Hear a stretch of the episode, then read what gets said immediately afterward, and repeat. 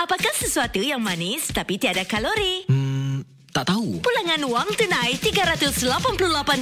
Hidup ini lebih manis bersama kad kredit POSB dan DBS. Ahli kad baharu yang mendaftar untuk kad Everyday POSB atau kad UDBS dengan kod promo 388 cash akan menerima pulangan wang tunai $388.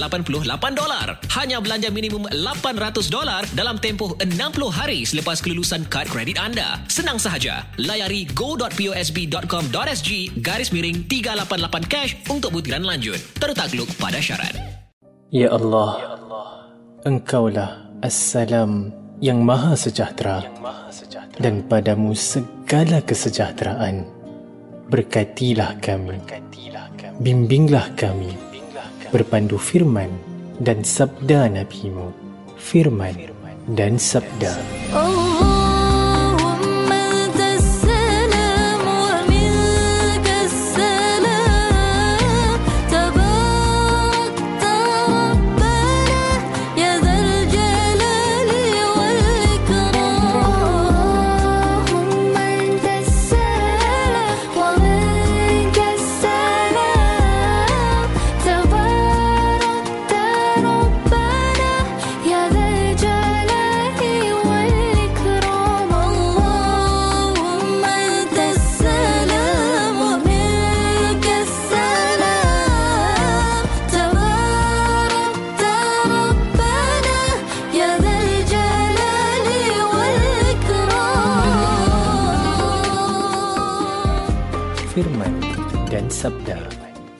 Sabda. Assalamualaikum warahmatullahi wabarakatuh. Apa khabar para pendengar yang dirahmati Allah? Semoga Allah Subhanahu Wa Taala kurniakan kesihatan yang baik, terima segala amal ibadah kita, luaskan pintu rezeki, tetapkan hati serta iman dan bantu kita agar mengingatinya senantiasa. Amin ya rabbal alamin. Firman dan sabda. Dan sabda.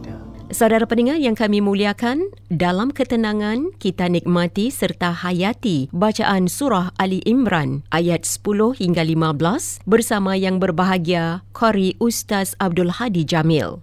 Firman dan sabda. Firman dan sabda. أعوذ بالله من الشيطان الرجيم إن الذين كفروا لن تغني عنهم أموالهم ولا أولادهم من الله شيئا وأولئك هم وقود النار كدأب آل فرعون والذين من قبلهم كذبوا بآياتنا فأخذهم الله بذنوبهم والله شديد العقاب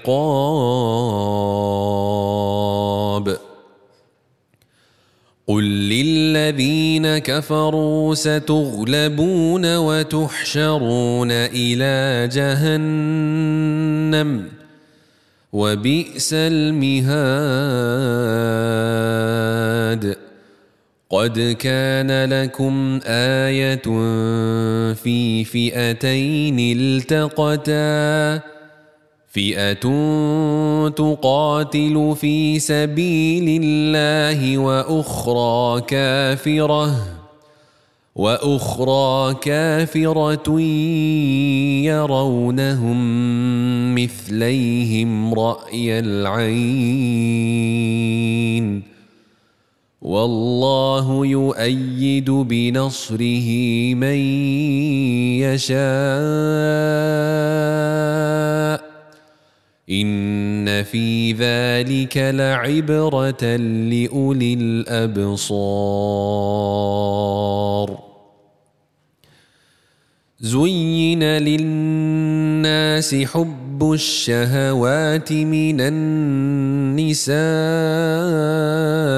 والبنين والقناطير المقنطره من الذهب والفضه من الذهب والفضة والخيل المسومة والأنعام والحرث. ذلك متاع الحياة الدنيا والله عنده حسن المآب. قل أنبئكم بخير من ذلكم للذين اتقوا عند ربهم جنات تجري من تحتها الأنهار خالدين فيها خالدين فيها وأزواج مطهرة ورضوان من الله والله بصير بالعباد Firman dan sabda dan sabda. Sesibuk mana kita bekerja mencari nafkah, solat tetap harus diutamakan.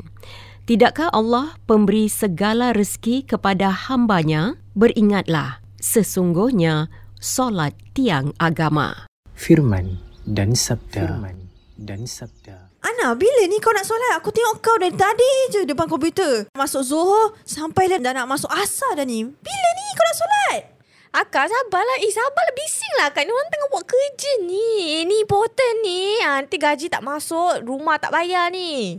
Eh, solat tu tiang agama tau. Kau kena utamakan solat. Rezeki tu datang dari mana? Daripada Allah kan? Kalau Allah tak izinkan kau dapat ni semua, kau tak akan dapat. Kau kerja lah macam mana pun, kau tak akan dapat jugalah. Kau kena utamakan Allah dah bagi solat-solat. Firman dan sabda dan sabda. Saudara pendengar yang kami muliakan, surah Ali Imran dari ayat 10 hingga 15 yang kita dengar awal tadi, tafsirannya kini akan disampaikan oleh yang berbahagia Ustaz Muhammad Fahim Abdul Khalil. Assalamualaikum warahmatullahi wabarakatuh. Para pendengar Radio Warna dirahmati oleh Allah Subhanahu wa taala. Insya-Allah pada pagi ini kita akan mengambil beberapa pelajaran daripada ayat-ayat Al-Quran daripada surah Ali Imran ayat ke-10 hingga ayat ke-15 yang telah dibacakan tadi. Yang mana saya harap dapat sama-sama kita aplikasikan pelajaran-pelajarannya dalam kehidupan kita sebagai umat Islam di Singapura. Amin rabbal alamin.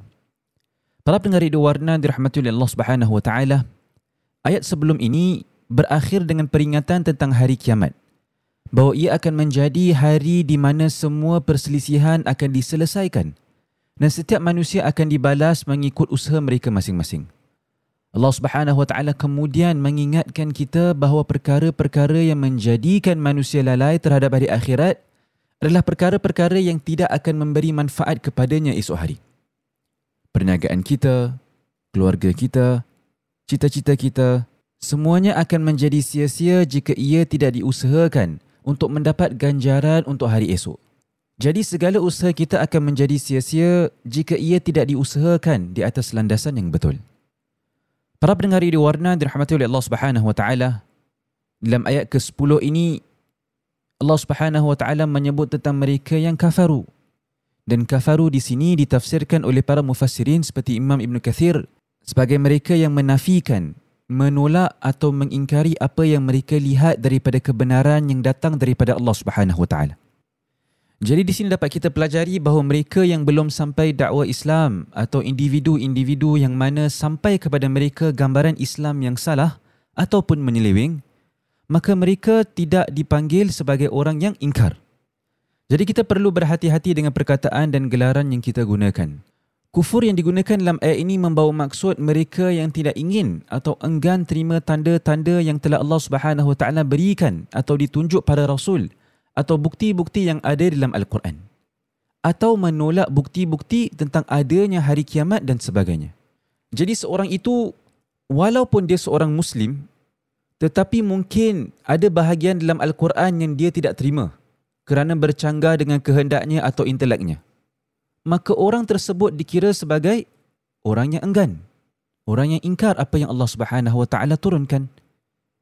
Semoga Allah Subhanahu Wa Taala menyelamatkan kita daripada digolongkan bersama mereka-mereka yang enggan menerima ajaran Al-Quran. Amin ya rabbal alamin.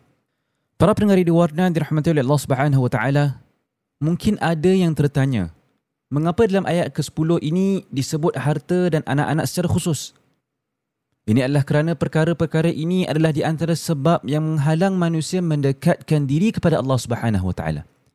Kita mungkin kata kita terlalu sibuk dengan kerja sehingga tidak dapat menunaikan salat pada waktunya. Atau kita kata kita disibukkan dengan anak-anak kita sehingga tidak ada masa untuk memegang Al-Quran. Ya, memang benar mencari rezeki untuk menyara diri dan keluarga kita serta membesarkan anak-anak kita adalah tanggungjawab kita yang akan dipersoalkan di kemudian hari. Tetapi ingatlah bahawa kita juga akan dipersoalkan mengenai keperluan agama kita kerana ia juga adalah tanggungjawab kita yang akan dipersoalkan. Para pendengar radio warna dirahmati oleh Allah Subhanahu Wa Taala, tidak salah memiliki harta dan anak-anak. Tetapi apabila kita melebihkan mereka daripada Allah Subhanahu Wa Taala, maka itu yang menjadi masalah dan ujian bagi kita. Kemudian pada ayat seterusnya iaitu ayat ke-11 Allah Subhanahu Wa Taala ibaratkan tingkah laku mereka-mereka yang menolak ayat Allah Subhanahu Wa Taala yang dibawa Nabi sallallahu alaihi wasallam diibaratkan seperti kaum Firaun dan kaum-kaum yang terdahulu yang menolak dakwah-dakwah nabi-nabi mereka alaihi wassalam. Allah Subhanahu wa taala telah membalas kesombongan mereka dengan azabnya. Para pendengar di warna dirahmati oleh Allah Subhanahu wa taala. Di sini dapat kita pelajari dua perkara. Pertama, Allah Subhanahu wa taala mendatangkan peringatan tentang kejadian yang berlaku kepada kaum yang terdahulu agar kita meneliti kisah-kisah mereka dan mengambil pengajaran daripadanya. Jadi melihat kembali masa lalu, masa lalu kita sekalipun dan mengambil iktibar daripada kesilapan kita atau kesilapan orang lain yang kita lihat semata-mata untuk mengambil iktibar adalah daripada ajaran Islam. Dan pelajaran kedua pula yang boleh kita ambil daripada bahagian ini adalah tentang keadilan Allah Subhanahu wa taala yang Allah taala tunjukkan. Allah Maha Adil. Dulu ataupun sekarang yang salah tetap salah dan tiada pengecualian ataupun kelonggaran.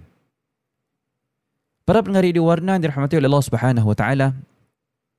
Ayat ke-11, 12 dan 13 daripada surah Ali Imran ini berkait rapat antara satu sama lain mengenai perang Badar.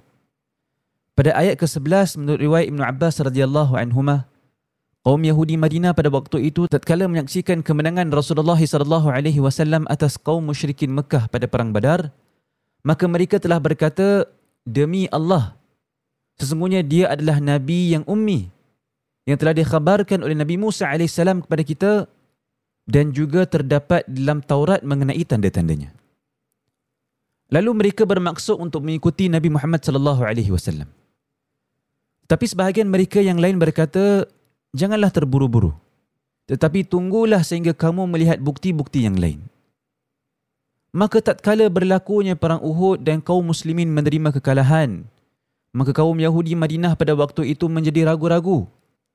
Maka mereka telah membatalkan perjanjian yang mereka telah sepakati dengan Rasulullah sallallahu alaihi wasallam. Kemudian Ka'ab bin Al-Ashraf di antara ketua kaum Yahudi Madinah pada waktu tersebut bersama 60 anggota pasukan berkuda telah berangkat ke Mekah untuk menghimpun kekuatan untuk memerangi Rasulullah sallallahu alaihi wasallam.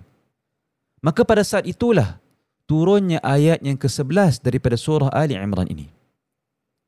Dan kemudian bagi ayat ke-12 dan ke-13 diriwayat oleh Abu Daud dalam sunannya dan diriwayatkan oleh Imam Al-Baihaqi dalam kitabnya Dalailin Nubuwah melalui riwayat Ibnu Ishaq bahawa Ibnu Abbas radhiyallahu anhu berkata tatkala Rasulullah sallallahu alaihi wasallam mengalahkan kaum musyrikin Quraisy pada zaman tersebut di perang Badar baginda sallallahu alaihi wasallam telah pulang ke Madinah dan kemudian telah mengumpul kaum Yahudi Madinah pada zaman itu di pasar Bani Qainuqa untuk mengajak mereka ke Islam.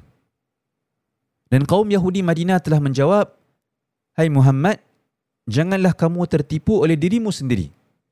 Kamu telah mendapat kemenangan ke atas orang Quraisy kerana mereka bukan orang-orang yang berpengalaman dan tidak erti peperangan.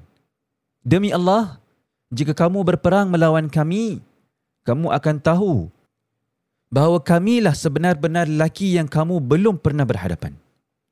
Disebabkan kejadian ini, maka turunlah ayat ke-12 dan ayat ke-13 daripada surah Ali Imran. Para pendengar di warna dirahmati oleh Allah Subhanahu wa taala. Ayat ke-13 ini merujuk kepada perang Badar di mana pasukan kaum muslimin mempunyai lebih kurang 300 orang. 70 ekor unta, 2 ekor kuda, 6 baju besi dan 8 pedang sahaja.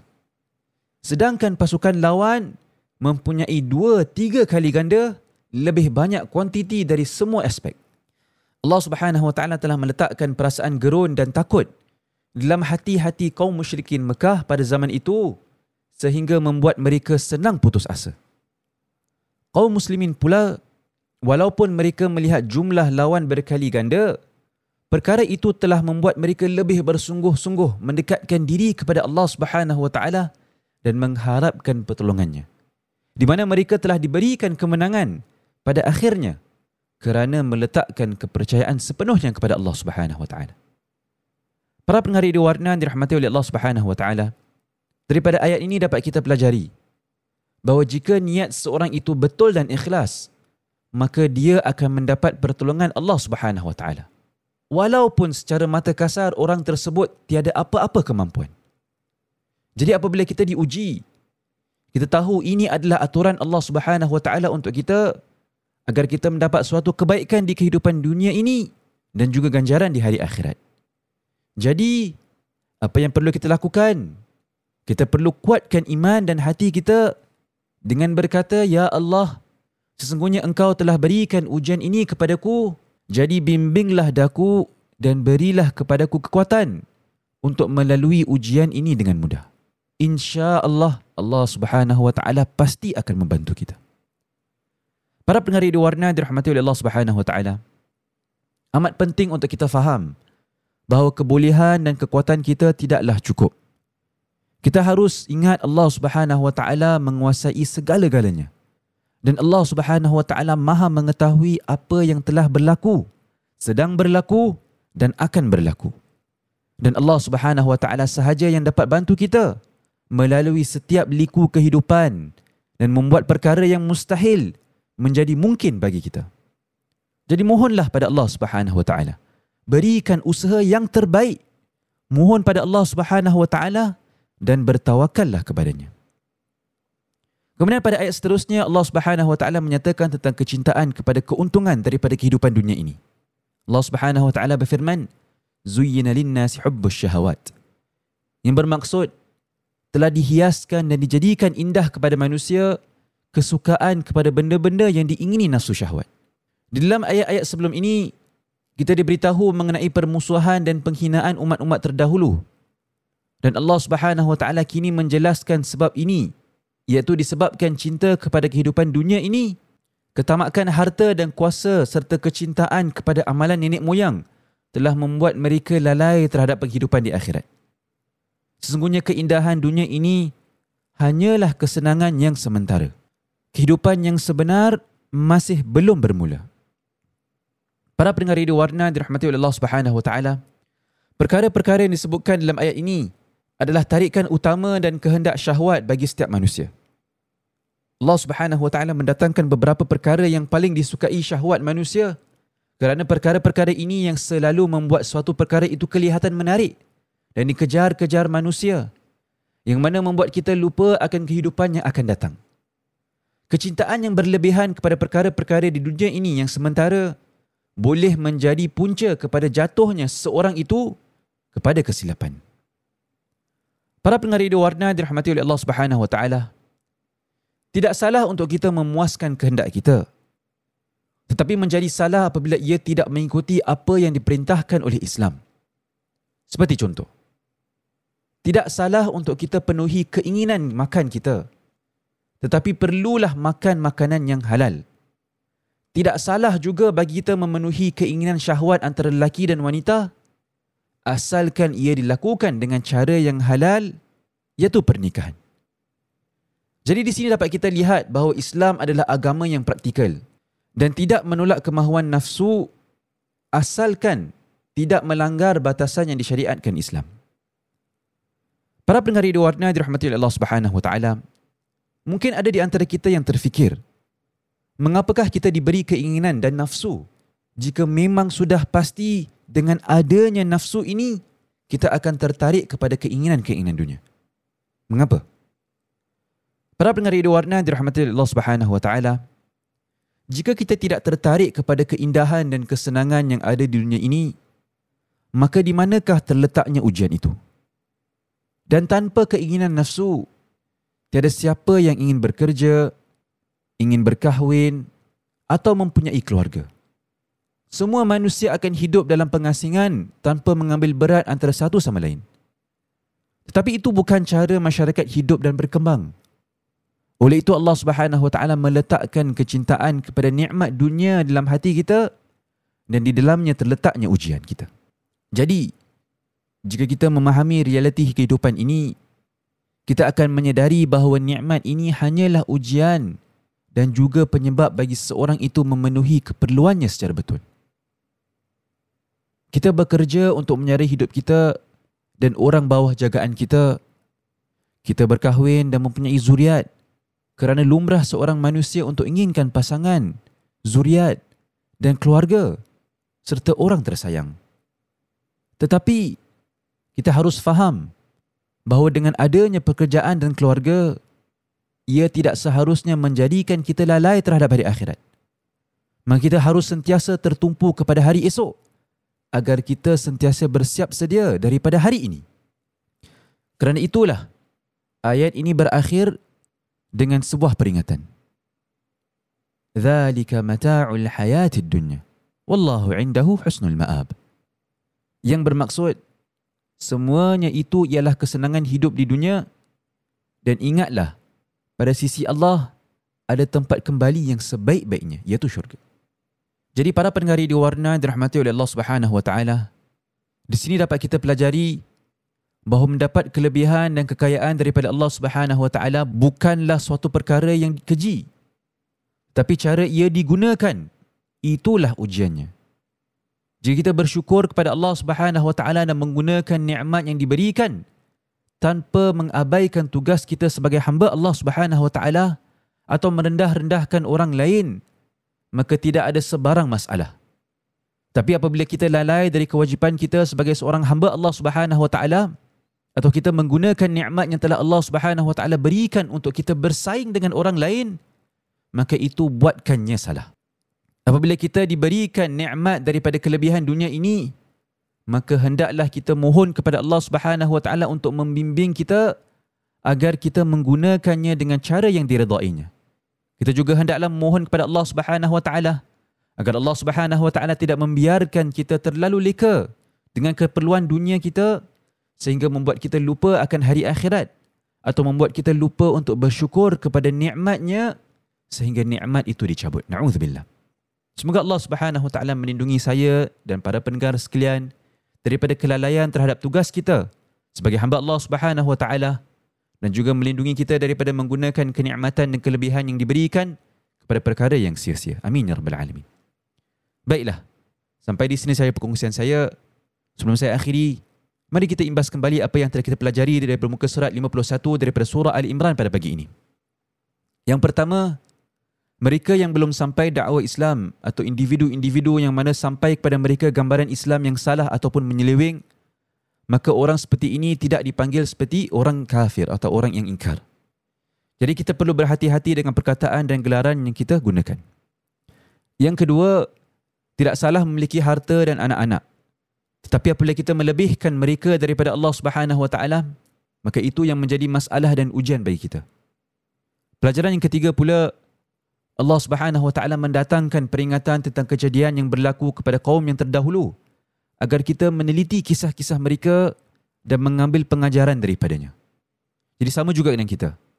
Melihat kembali masa lalu kita dan mengambil iktibar daripada kesilapan kita ataupun kesilapan yang kita lihat pada orang lain semata-mata untuk mengambil iktibar adalah daripada ajaran Islam. Yang keempat, jika niat seorang itu betul dan ikhlas, maka dia akan mendapat pertolongan Allah Subhanahu wa taala walaupun secara mata kasar orang tersebut tiada apa-apa kemampuan sekalipun. Pelajaran kelima pula kebolehan dan kekuatan kita tidaklah cukup untuk melalui liku-liku kehidupan. Kita perlukan pada Allah Subhanahu Wa Taala yang menguasai segala-galanya dan mengetahui apa yang telah berlaku, sedang berlaku dan akan berlaku. Kerana Allah Subhanahu Wa Taala sahaja yang dapat membantu kita membuat perkara-perkara yang mustahil menjadi mungkin bagi diri kita. Yang keenam, tidak salah untuk kita memuaskan kehendak kita, tetapi menjadi salah apabila ia tidak mengikuti apa yang diperintahkan oleh Islam. Dan yang terakhir, mendapat kelebihan dan kekayaan daripada Allah Subhanahu Wa Taala bukanlah suatu perkara yang keji, tetapi cara ia digunakan itulah ujiannya. Baiklah. Sampai di sini saja perkongsian saya. InsyaAllah esok adalah sambungan muka surat 52 ayat ke-16 daripada surah Ali Imran. Semoga kita meraih manfaat daripada apa yang telah disampaikan dan semoga Allah Subhanahu Wa Taala memberi kita kekuatan untuk membaca Al-Quran, memahami Al-Quran dan mengamalkan Al-Quran. Sekian. Assalamualaikum warahmatullahi wabarakatuh. Waalaikumsalam warahmatullahi wabarakatuh. Semoga pencerahan daripada yang berbahagia Ustaz Muhammad Fahim Abdul Khalil memberi peringatan dan manfaat kepada kita yang mendengarnya. Firman dan sabda. Firman dan sabda. Saudara pendengar yang dimuliakan, anda kata anda terlepas untuk mendengar rancangan firman dan sabda yang terdahulu. Anda masih boleh mendengarnya menerusi podcast sama ada di Spotify atau Millicent. Anda perlu muat turun aplikasi Spotify atau Millicent, pilih podcast dan cari firman dan sabda. Semoga intipati rancangan ini penuh bermanfaat untuk kita semua insya-Allah.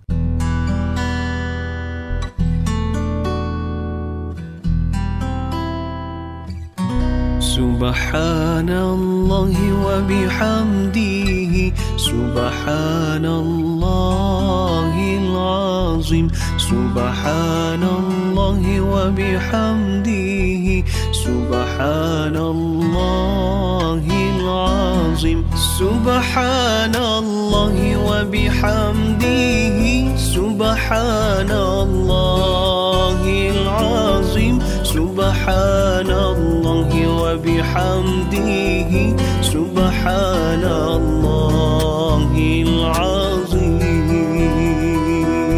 سبحان الله وبحمده سبحان الله العظيم. سبحان الله وبحمده سبحان الله العظيم.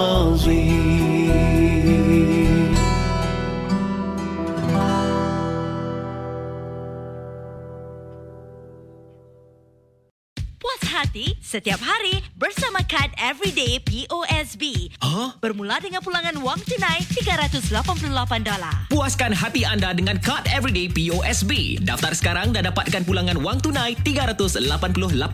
Nikmati riba tunai sehingga 10% untuk keperluan harian dan potongan harga sehingga 50% untuk daya tarikan keluarga seperti tiket Mandai Wildlife Reserve. Juga potongan harga minyak sehingga 20.1% di SPC. Jangan lupa untuk gunakan kod promo 388 cash hari ini. Tertakluk pada syarat.